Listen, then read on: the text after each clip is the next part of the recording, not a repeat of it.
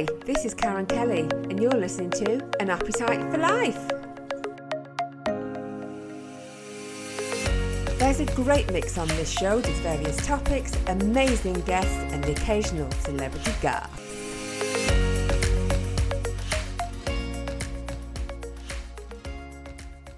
So I am delighted to be joined today by Bobby Newman. He's an addiction interventionist, certified drug prevention professional, and substance abuse counselor. So welcome, Bobby. It's really great to have you on the show.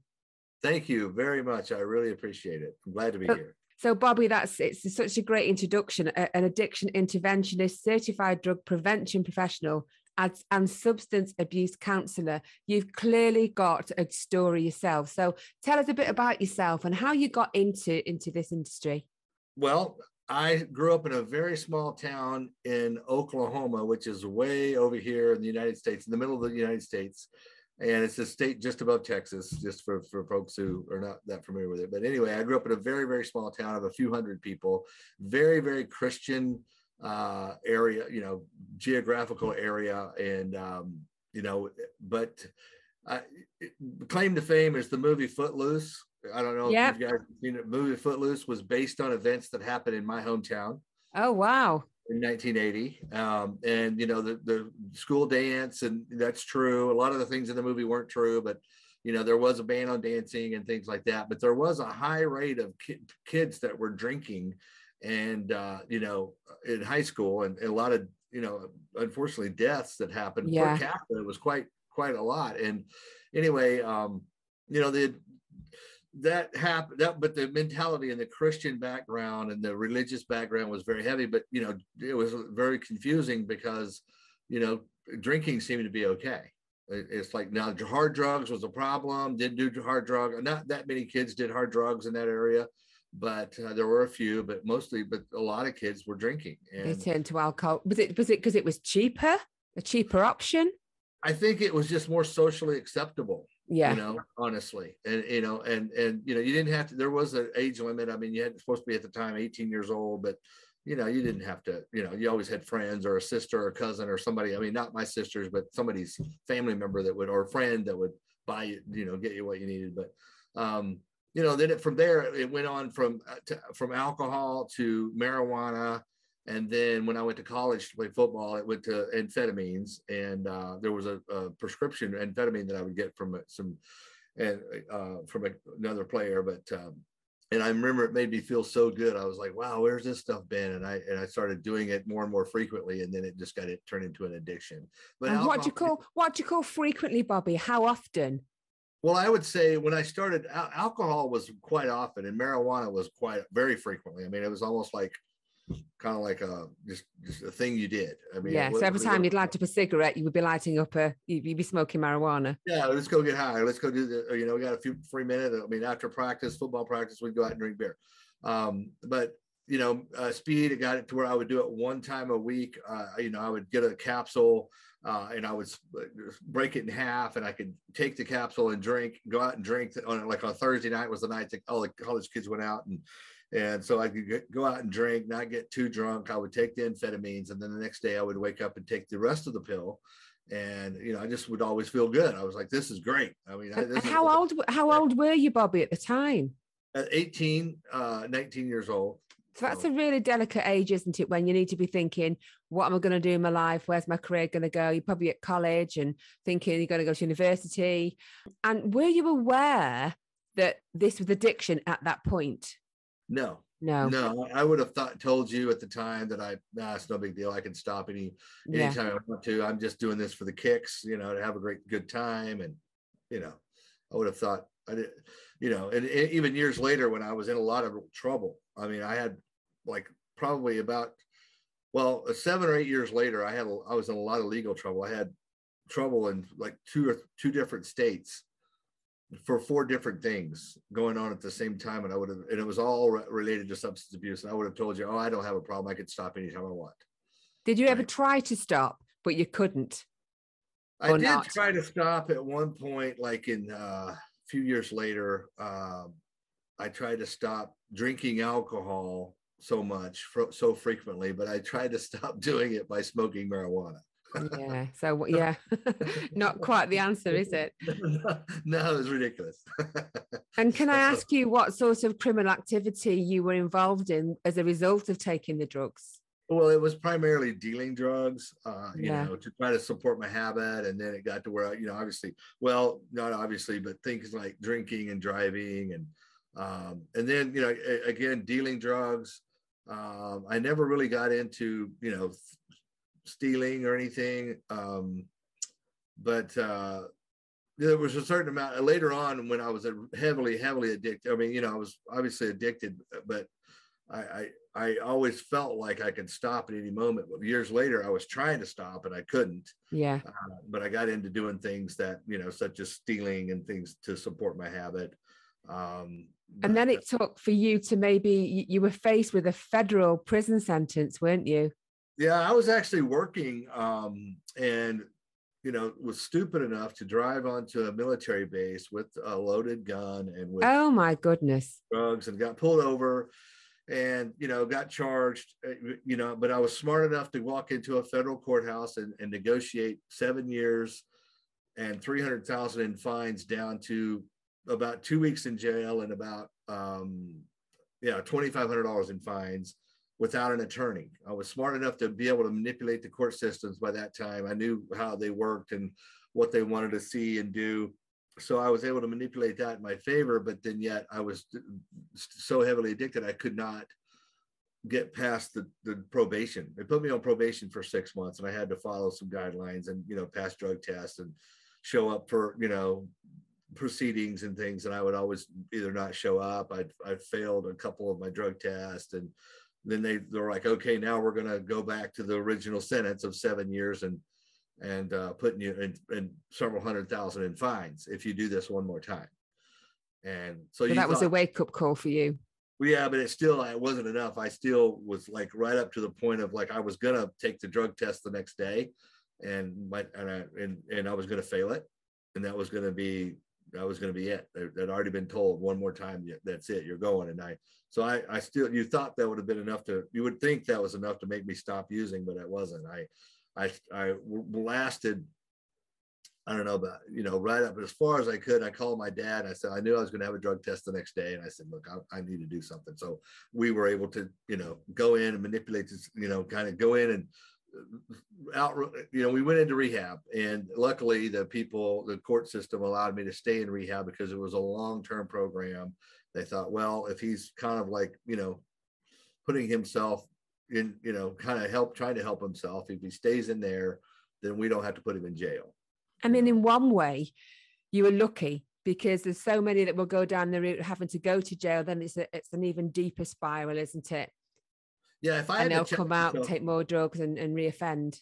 yeah, if I had not have taken that step at that moment, I would have ended up in jail, and I would have not. It would. I don't know. I wouldn't be here right now. I would be. Who knows what would happen? Because the Yeah. people that are in jail are, uh, you know, I, I. Anyway, it just wouldn't have been good. No, and it must have been really tough on your family. Um, did they try and help you prior to it getting to the stage of Yes, going going to prison? Did they try and help you in other rehab centers, or it must have been terrible for them? Well, yeah, it was terrible for them, and and you know they had tried to help me. They would always, you know, do things like, you know, I would get thrown in jail. They would bail me out of jail, or I'd, Yeah. if I wrecked the vehicle, they would make sure that I had a vehicle to drive, and it was constantly what we call cleaning up the mess. And uh, uh, you know, it wasn't until they actually came out, and you know, they started talking about going to, you know, get some help, going into a treatment program. And I thought, well, at the time, I, I I thought, well, I don't really have any faith that I, there's people out there that can help me that really know what I'm going through. Um, so I wasn't too keen, and I saw a lot of my friends go into treatment, come out, relapse immediately. Yeah, And I thought, and you thought point? that'd be you.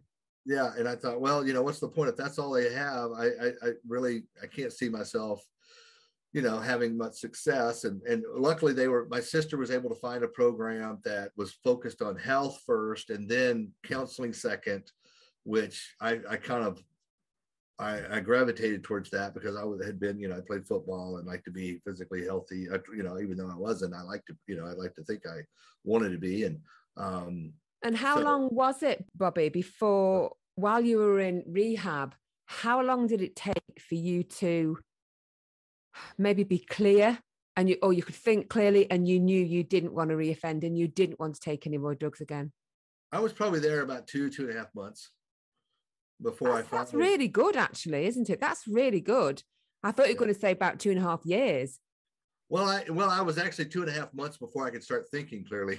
yeah yeah I i'm was with in you the program close to four months, yeah but I had some significant changes uh, with myself, and you know, I, I uh, you know, you just become a person that you never thought you would be, and you know, guilt is a big factor. There's three, the three major barriers are, you know, to achieving recovery are, you know, uh, cravings, overcoming the cravings, you know, depression and anxiety, or and then the third thing is guilt. And when the guilt comes to, you know, and and, and flashes itself in front of you, and you're like, oh my gosh, and you realize what you've done and what you've been doing, and you go, it's and then if you can handle that and you can relieve yourself of that burden, yeah then you experience relief. And that was for me what happened. I was like, oh my gosh, I obviously have to take responsibility for my actions, but I feel so much better because I've unburdened myself that I can now realize, okay, where I can think clearer and feel better. And I like, oh, I've actually turned the corner yeah because I, yeah I see I, it's like, oh, I did. It's like having a major headache or something, and then all of a sudden the headache goes away, and you're like, oh, I feel so much better. yeah But the, and you never want to go back to that. So And I can imagine when you were, say, 18, so when this first started for you and you first started on this path. What ambitions did you have then? Did you know what you wanted to do as a career? That that was see that's the kicker right there is that you you look at kids that if you ask them today, what do you want to do with your life, and they don't have an answer, No. that kid's probably going to be in trouble. yeah know, I mean, not everybody knows, but they've got some sort of a guide or some sort of an idea what subjects they like. But once you've gone down that kind of route, that's all forgotten about, isn't it? And I wondered, did you soon get back on that path? I I did, but the truth is, I really didn't know for sure what I wanted to do. I know what I thought I wanted to do. I thought about wanting to be a coach or I wanted to be a physical therapist, you know, and I was kind of like just, you know, going through life and going, okay, I don't know, I can't really sink my teeth into anything, and that's Yeah. where. When bad decisions come along Yeah. or bad opportunities come along, and you take it, you you you you go that direction, or if, where if you see somebody who's you know what? I'm gonna you know they've made their mind up and they're they have intention of accomplishing something. They're more than likely they're not gonna let they're less likely to let something distract them from that. But Yeah. you're right with your with your question is that you can somebody can be on a path. They go like you know i want to be a doctor i want to be you know whatever uh, you know i want to be an olympic athlete or i want to be i want to work at the fire station uh, whatever it might be. Um, and then they get injured or they have a traumatic event happen to them and then they turn to drugs for whatever reason and then the drugs become a problem you know it it, ha- it could take them off that given course Yeah, Now, yeah. some anyway i, I don't want to i could go into that I know it's so interesting, isn't it? It really is.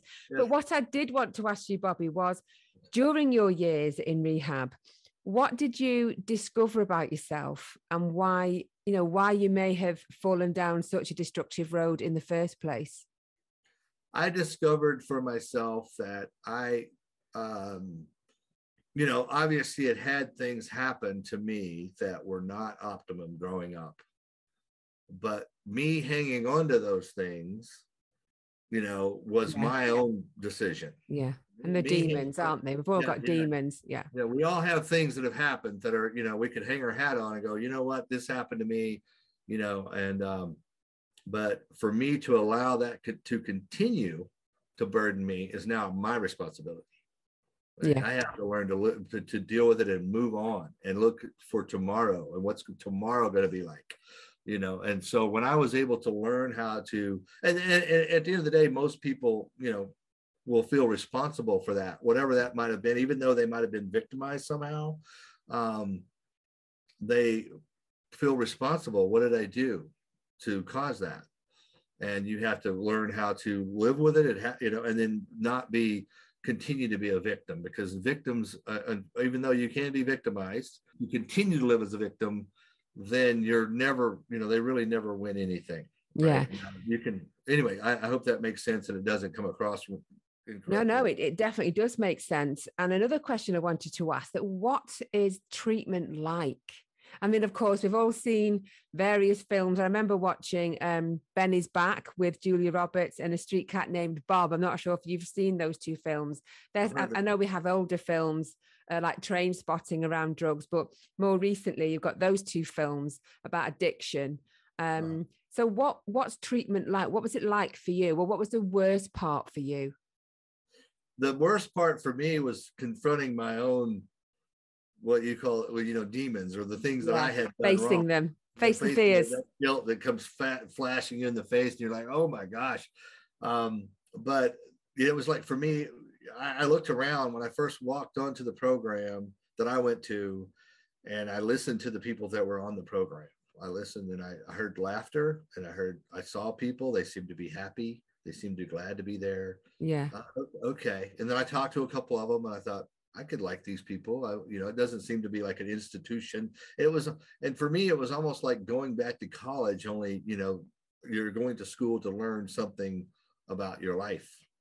You know, so every day is school day, isn't it? And you must have learned yeah. so much from those other individuals as well. And yeah. seeing, like you say, seeing them laughing, seeing their success, that there is a light at the end of the tunnel. I'm going to go for that. I'm going to go down that road. Yeah, exactly. There, these folks have done it. A lot of the staff members had been there and done it, and they seemed happy. They look, they were very, you know, ex- executive type people. You know, and I grew up in a, you know, um, grew up on a, you know, I don't know what the correct construction work. I was a construction worker, metal worker, and also grew up on a farm. You know, I was come from that labor uh, heavy labor background, uh, but these guys were like more executive type folks yeah. that I want. I was interested in that. Uh, yeah, it was a level of you know, and they but they'd also been right where I was at. Matter of fact, I was in there from with some people. One guy was a stockbroker from Wall Street, another guy was a owned his own law firm from Michigan, and he was like had several attorneys that worked for him, and we were all right there together. They used to give me a hard time because they called me a country boy from Oklahoma. And so it, it was funny because I was laughing at them, going, "Well, you know, it's funny. We all ended up, we whatever we did, we all ended up in the same place." So exactly, and this is just it with addiction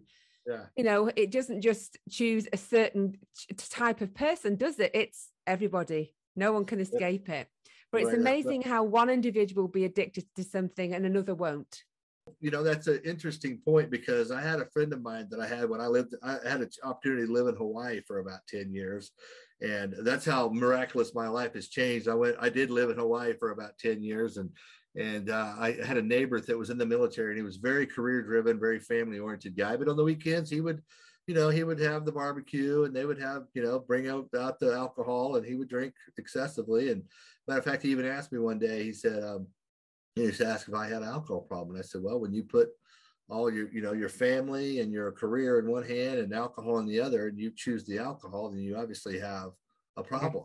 Yeah, yeah. People that can't that pass that threshold and they can't, you know, they've already passed the point of not being, being able to make that decision. Yeah, so. yeah. Bob, we're just going to take a short break and we'll be back in a few minutes' time. We're just going to give a shout out to my fabulous sponsors. Let me introduce our sponsor, Everything Genetic Limited, specialists in preventative healthcare testing, helping people to identify to see if they are at risk of developing common hereditary cancers and heart conditions. Based in Nantwich, Cheshire, they partner with some of the UK's market leading laboratories, supplying revolutionary genetic tests to healthcare providers and patients for the detection, diagnosis, and treatment planning of cancer, heart disease, and other illnesses. One of their main aims is to democratise genetic testing, meaning everyone can take control of their own well-being and healthcare to detect any problems at an early stage when they are most treatable. They also offer a COVID testing service, which is on the government list, initially launched to support clinical partners who were unable to get patients in during the pandemic. This service enables patients to come back into clinics to resume all important cancer testing and is available through over 200 partner companies. They offer a comprehensive range of coronavirus COVID 19 test kits and services for individuals, healthcare providers, and employers. For more information, visit their website everythinggeneticlimited.co.uk. So, welcome back, where we're talking to Bobby Newman, addiction interventionist, certified drug prevention professional, and substance abuse counselor. So, welcome back, Bobby. So, we've been talking about obviously addiction, your time in rehab. Let's talk about 10 things parents need to know about drugs, especially in 2022. What can you tell us? I can tell, you know, that's a very interesting uh, question. You know, I hear all the time, he's just smoking marijuana He's and just not, yeah. It's not just marijuana, and you know, it's not just marijuana. Back in the day, you always hear what's it's more potent now. It is more potent, and actually, I've seen more more young people today have are completely psychotic, and all they're testing for is mar- marijuana. I mean, all they're testing positive for is marijuana now, uh, and the potency of the marijuana is significantly higher. Even the ones that, you know, even the marijuana you get out of the dispensaries, but also you know now they're also taking this wax and they're they're pulling the oil the thc out of the plant and it's like 97 to 100 percent pure thc and they're putting it in vape pens and smoking it that way. So it's a very concentrated form of thc that will cause and can cause uh, psychosis so marijuana it's not just marijuana anymore it's got there's pesticides on it. It's highly more, it's highly addictive, and you know, it, it, it's causing psycho- psychosis in kids. The younger they start, the, you know, the the the more likely that they are to develop other uh, mental emotional issues. Two is kids are buying their drugs off the social media, so please keep an eye out. Um, fentanyl, it, it it's running rampant across the country, and it kills instantly. Please be on the lookout. What's um, fentanyl, Bobby? What is that? How are you spelling that? fentanyl is F E N T Y N A L. And what where, where, are kids getting that from, and what and what would it normally treat? It's normally treats pain. It's a pain medication that they use in hospitals for acute chronic like high you know pain that you have like during surgery. It's like the it's the most potent painkiller that they have. Wow. Okay. So that's fentanyl. Yeah a little speck of it is enough to kill somebody. Wow. So, wow. Okay. powder cocaine, number two. Ecstasy, MDMA is right behind that. Then you have ketamine, and then you have amphetamine.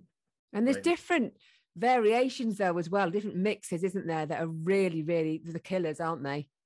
Yeah, I mean, and people are mixing these things. I mean, there. I was looking at the statistics, and I and I was like, you know, powder cocaine is is you know, and then you get it, it, opioids. I I thought maybe opioids would be up there, but uh, there, it's actually, you know, marijuana, powder cocaine, ecstasy, ketamine, amphetamine. And then I, if you want me to go back and list these out, I can, but that's number eight as far as the 10 things, right?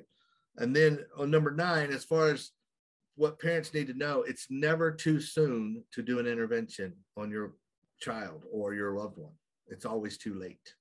Right. right? So if they've got any suspicion whatsoever, they need to intervene straight away they need to intervene and they need to try to set the course straight. They need to, you know, either talk to somebody, get some guidance. It's not an easy thing to do to handle your kids on drugs. I had my 30 year old when he was 15, I had to handle him. And I, I do this for a living. I've done it hundreds, if not thousands of times.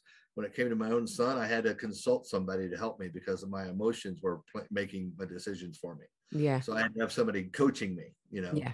Um, and so it's never too soon to intervene. It's always too late. You know, we wait till something tragic happens, yes, and then that's the trouble, isn't it? Yeah. So let's head it off. Let's prevent that from happening. Um, there, there, and the number ten is an intervention is going to happen if your child is on the path of making bad decisions and he's hanging around people that are also making bad decisions. It's not like they're not, you know, it's, it's like, you know, my grandmother used to tell me, you are who you run with And if that your your son or daughter has a bunch of friends that are you are, are kind of sketchy, guess what? There's an agreement somewhere with that group of people, right? But it's re- it must be really difficult though to to you know pull that child away from that group because they won't see it, will they? Yeah, they, they won't see it. I used to, I didn't see it years ago. I did not see it. I mean, I, I, look around my, but they would make comments, and I'm like, ah, that's not true, and you know, and it's you know, you be able to sit down and look and see where where are the, your friends headed. You know, where are your friends? If you if you get in a bind, are your friends going to help you out? Are they going to be able to help you out? What type of character are these people? I mean, it, yeah. it, I look back at that now, it's so simple. Have they got your back? Yes or no? Yeah, uh, yeah. And even if they do have my back, would they be able to help me? Do Yeah. they have the means? That you know that type of thing. So, um, So can we just talk about club drugs? I know we've mentioned um, 10, 10 things parents need to know and what drugs are involved in that. What kind of drugs are going around clubs at the moment? Well, that that's a great question. I mean, I uh, be honest, it's ketamine is one, uh, you know, and then uh, MDMA, which is ecstasy. You know, these are heavy, heavy drugs. And uh, many teenagers have died, haven't they, taking ecstasy?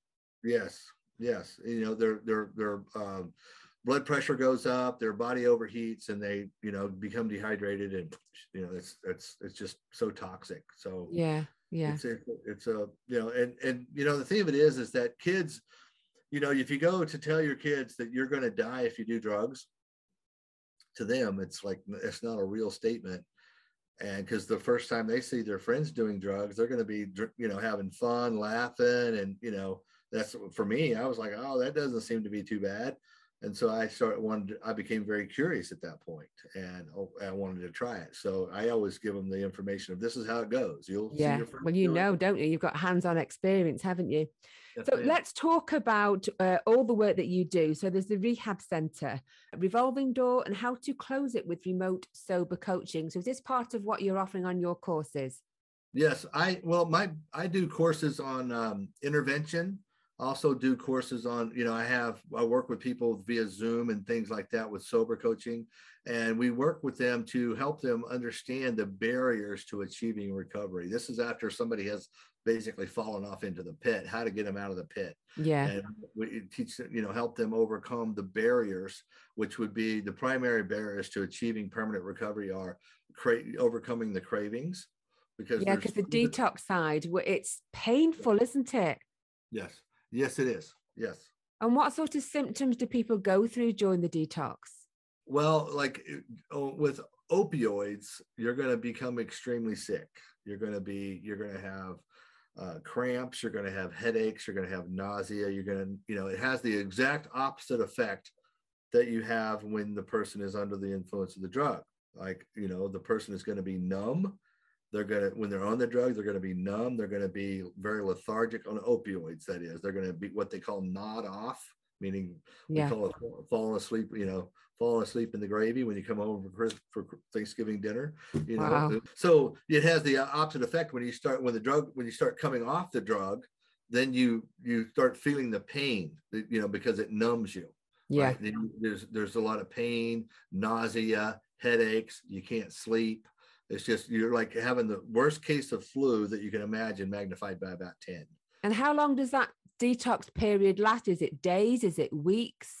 it could it just depends like with uh you know heroin or or opioids generally it's about seven five to seven days Yeah, and that's horrendous to go through, isn't it? So you can under well, you can't understand it, but you could sort of see why they start de- you know, taking drugs again because it will all go away.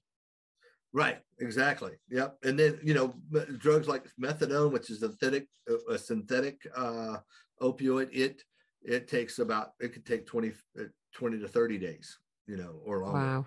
So for the withdrawal symptoms to go away. Now, cocaine and methamphetamine or amphetamines and stimulants, you really feel very lethargic. You know, when you a stimulant will make you have a lot of energy, or you know, you'll be awake a lot, and you'll be kind of, you know, well, it has the exact opposite opposite effect when you're coming off of it. You're going to want to sleep a lot. You're going to crave a lot of sugar. You're going to want all you're going to want to do is eat and sleep for probably three to four days, and then before you can come back to normal. Right. Yeah. So once so once they've got past that detox section area, if you like, of the recovery and the Yeah. kind of is it withdrawal then? Right. It is. Your body goes through a withdrawal and it goes through what they call a toxic shock. In other words, it doesn't have that substance that it's used to having, and it goes into a, a kind of a, a, a shock to. uh, Gosh, yeah. wow. You don't realize the the treatment sounds like torture, doesn't it?